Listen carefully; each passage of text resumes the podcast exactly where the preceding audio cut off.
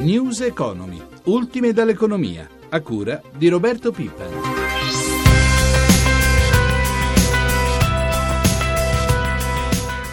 Nostro paese abbia bisogno di cambiamenti importanti non c'è dubbio, ha bisogno di cambiamenti importanti sul piano della giustizia, sul piano del funzionamento della pubblica amministrazione, sul piano della fedeltà fiscale. Quello che non torna è però che rispetto a queste esigenze profonde di cambiamento poi l'unica cosa che si produce è precarietà del lavoro perché invece la precarietà è tra le ragioni di questa crisi. Buongiorno, buongiorno a tutti i nostri ascoltatori da Roberto Zampa. Non è con la precarietà che si creano nuovi posti di lavoro, anzi secondo il segretario generale della CGL Susanna Camusso, l'avete appena ascoltata, la precarietà è una delle cause della crisi economica degli ultimi anni. Una polemica che pesa anche sugli ultimi dati drammatici forniti ieri da Eurostat. Per l'Ufficio europeo di statistica il nostro paese fa registrare il tasso più basso di occupazione nella fascia d'età tra i 20 e i 64 anni solo dopo Grecia, Spagna e Croazia. Siamo tornati sotto il 60% che è lo stesso livello del 2002. Va abbastanza bene solo per i lavoratori anziani. Sentiamo Gelsomina Testa. Questa volta è dall'Europa che arriva l'ennesimo allarme. Il tasso di occupazione in Italia è sceso al di sotto del 60% nel 2013, un risultato mai visto nell'ultimo decennio, che riporta il paese indietro al 2002. E quanto segnala Eurostat, che nota però come l'Italia sia tra i paesi dell'Unione Europea dove l'occupazione degli adulti tra i 55 65-64 anni sia in aumento costante, con un incremento di oltre due punti percentuali tra il 2012 e il 2013. Secondo il rapporto Eurostat, l'occupazione complessiva della popolazione italiana nella fascia di età tra i 20 e i 64 anni è scesa nel 2013 al 59,8%, il tasso più basso a livello europeo a parte Grecia, Croazia e Spagna. Complice la crisi economica, ma non solo, come spiega il segretario confederale federale della UIL, Guglielmo Loi. L'impatto drammatico della crisi, si riducono i posti di lavoro e soprattutto sempre meno persone sono coinvolte nell'attività produttiva. L'occupazione nasce se ci sono aziende che producono, aziende che vendono e quindi una politica di crescita deve partire appunto dalla capacità delle nostre imprese di essere competitive e aggiungo soprattutto se milioni di persone riescono a spendere i soldi che hanno. Se non ne hanno il consumo viene meno e il primo a essere colpito è il commercio, il terziario e inevitabilmente anche l'occupazione. Nel passato il terziario ha assorbito l'occupazione industriale, questo non avviene più da qualche anno e questi sono i dati drammatici. E ora affrontiamo la spinosa questione del pagamento della Tasi, la nuova tassa sui servizi indivisibili che quest'anno sostituisce l'IMU. Ieri sera è arrivata finalmente la tanto attesa decisione sul rinvio della data per il pagamento dopo un ultimo incontro tra Ministero del Tesoro e ANCI, l'Associazione dei Comuni Italiani. Ne parliamo subito col nostro ospite, eh, si tratta di Antonio Gigliotti, direttore di Fiscal Focus. Buongiorno. Buongiorno a voi. Allora Gigliotti, a pochi giorni dal 23 maggio che era la data prevista come termine ultimo perché i comuni italiani decidessero sulle aliquote della Tasi, si è deciso di rinviare il pagamento, ma solo nei comuni che non delibereranno entro questi tre giorni.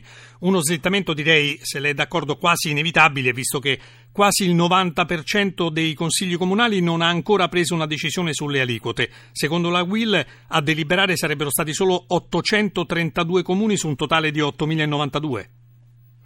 Sì, assolutamente sì, e se è anche arrivata questa, diciamo così, parziale eh, proroga, il problema purtroppo non è stato assolutamente risolto, perché non dimentichiamo che quando si parla di immobili noi abbiamo la Tasi che riguarda l'abitazione principale e poi vi sono gli altri immobili che sono colpiti dalla IMU e dalla Tasi. Allora, io cos'è che devo fare? Il 23 maggio il Comune ha deliberato, allora se il Comune ha deliberato noi applicheremo quindi quelle che sono le disposizioni previste dalla delibera. Se non ha deliberato per la prima abitazione si va praticamente al mese di dicembre, ma il problema si pone invece sui secondi abitazioni, sugli altri immobili, perché qui si pagava anche la Tasi, per cui io non pagherò la Tasi, ma l'IMU la devo pagare, Chiaro. benché il Comune non abbia deliberato alla data per l'appunto del 23 maggio. Ecco, poi c'è la, naturalmente per quanto riguarda la Tasi c'è la questione di quanto si dovrà pagare, no? Si fa già la distinzione tra i comuni nei quali la Tasi sarà più cara della vecchia IMU, come per esempio Mantova, Pistoia, Genova e Milano Milano e quelli invece dove si pagherà un po' meno come Caserta, Osta, Livorno e Roma. E, anche se, visto naturalmente che la grande maggioranza dei comuni non ha ancora deciso, è difficile a questo punto fare un bilancio. Beh, guardi, sulla base dei dati oggi in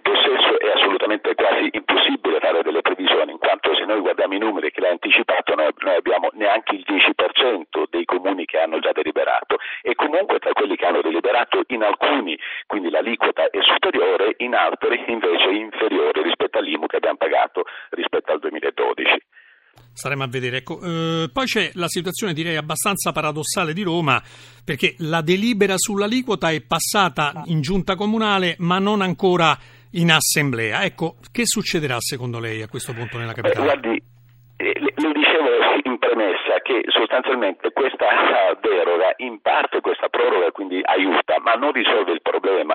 E mi spiego, lei ha toccato uno dei tanti problemi, dove praticamente si maggio, ma non è sufficiente, perché io per capire poi qual è il contenuto della delibera devo andare a verificare all'interno del sito del Ministero dell'Economia e delle Finanze. Beh, guardi, su circa mille comuni che hanno deliberato, neanche 500 ancora compaiono all'interno del sito. E poi Neanche io non so, quindi assolutamente. Quindi il cosa- continua, insomma. Sì, ma guardi, poi quei comuni che hanno deliberato, io non so se lei ha avuto la possibilità o avrà la possibilità di guardare le delibere, c'è da impazzire, cioè il tempo è comunque troppo poco a disposizione, perché esistono... Ecco, diciamoci la verità, soprattutto per i tributaristi, i commercialisti hanno gravi difficoltà. Sì, non è assolutamente un, un- bel periodo, perché comunque è un periodo all'interno del quale vi sono altre scadenze, quelle normali, dichiarazione dei redditi, imposte, eccetera, eccetera. Per cui effettivamente quindi una proroga che aiuta poco, ecco. Staremo a vedere, noi intanto ringraziamo Antonio Gigliotti, direttore di Fiscal Focus. Buon lavoro. Grazie. Agroindustria, infrastrutture, energia, 80 imprese italiane stanno avendo una serie di incontri con le imprese del Mozambico, paese africano che cresce ad un ritmo di quasi l'8% e che ha appena scoperto enormi giacimenti di gas naturale. Gli accordi, nell'ambito della missione economica promossa dai Ministeri dello Sviluppo Economico e degli Esteri, è guidata da Confindustria, ABI, ICE, Rete Imprese e Alleanza delle Cooperative. Il nostro inviato Roberto Pippan ha intervistato il vicepresidente di Confindustria, nonché presidente del Comitato Tecnico per l'Internazionalizzazione, Paolo Zegna. Carbone, minerali, soprattutto gas, in quantità tali da portare il Mozambico tra i primi dieci paesi fornitori di energia al mondo. Eni e Saipem sono già qui per estrarlo a partire dal 2014, ma il paese ha bisogno di infrastrutture, manca un'industria di trasformazione dei prodotti agricoli che rappresentano un terzo del prodotto interno lordo. Paolo Zegna, che cosa possiamo offrire noi e come pagheranno loro? Noi possiamo offrire ancora molto. Quello che le grandi aziende hanno fatto indubbiamente è, è- è stato da aprifila ecco, per incominciare a creare delle relazioni, relazioni che anche a livello politico risalgono a diversi anni fa, che vedono l'Italia molto ben vista in questo paese. Oggi credo che alle grandi aziende possiamo far seguire i sistemi delle piccole e medie imprese, forse non ancora a livello individuale ma a livello di consorzi, di cooperative. Oggi parliamo di lavori di filiera che possono venire in questo paese, come ha detto lei, a sviluppare l'infrastruttura, ce n'è ancora un grande bisogno e quindi noi abbiamo tutte le capacità ingegneristiche e progettuali per poter aiutare loro a svilupparsi nei porti, negli aeroporti, nelle ferrovie e quindi si crea uno spazio non solo per le grandi aziende ma per le piccole che possono in questo modo cogliere le grandi opportunità che questo paese offre. Di soldi qui ne arriveranno tanti, soprattutto a partire dal 2018.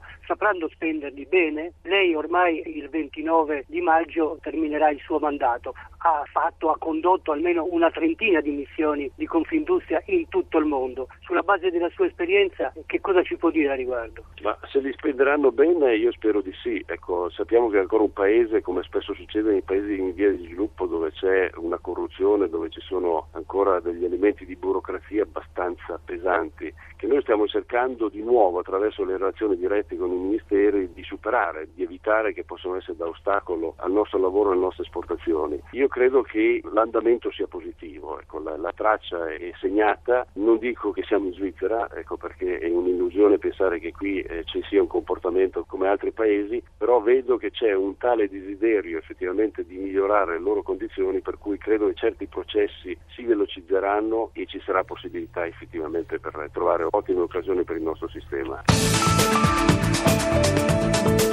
Chiudiamo con i mercati finanziari per sapere come stanno andando stamane le borse asiatiche. Ci colleghiamo con la nostra redazione di Milano. Giancarlo Zanella. Sì, buongiorno.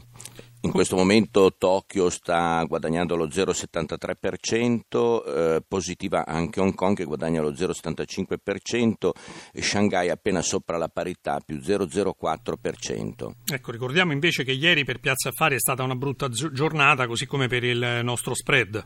Sì, ieri eh, a Milano eh, la, il Fuzzi Mib, l'indice dei 40 titoli principali, ha perso l'1,60%, in mattinata era arrivato a perdere oltre il 3%, c'è da dire che però ieri pagavano il dividendo una cinquantina di società quotate a Piazza Affari, di cui 18 nel listino principale e questo lo stacco delle cedole pesava per l'1,5%.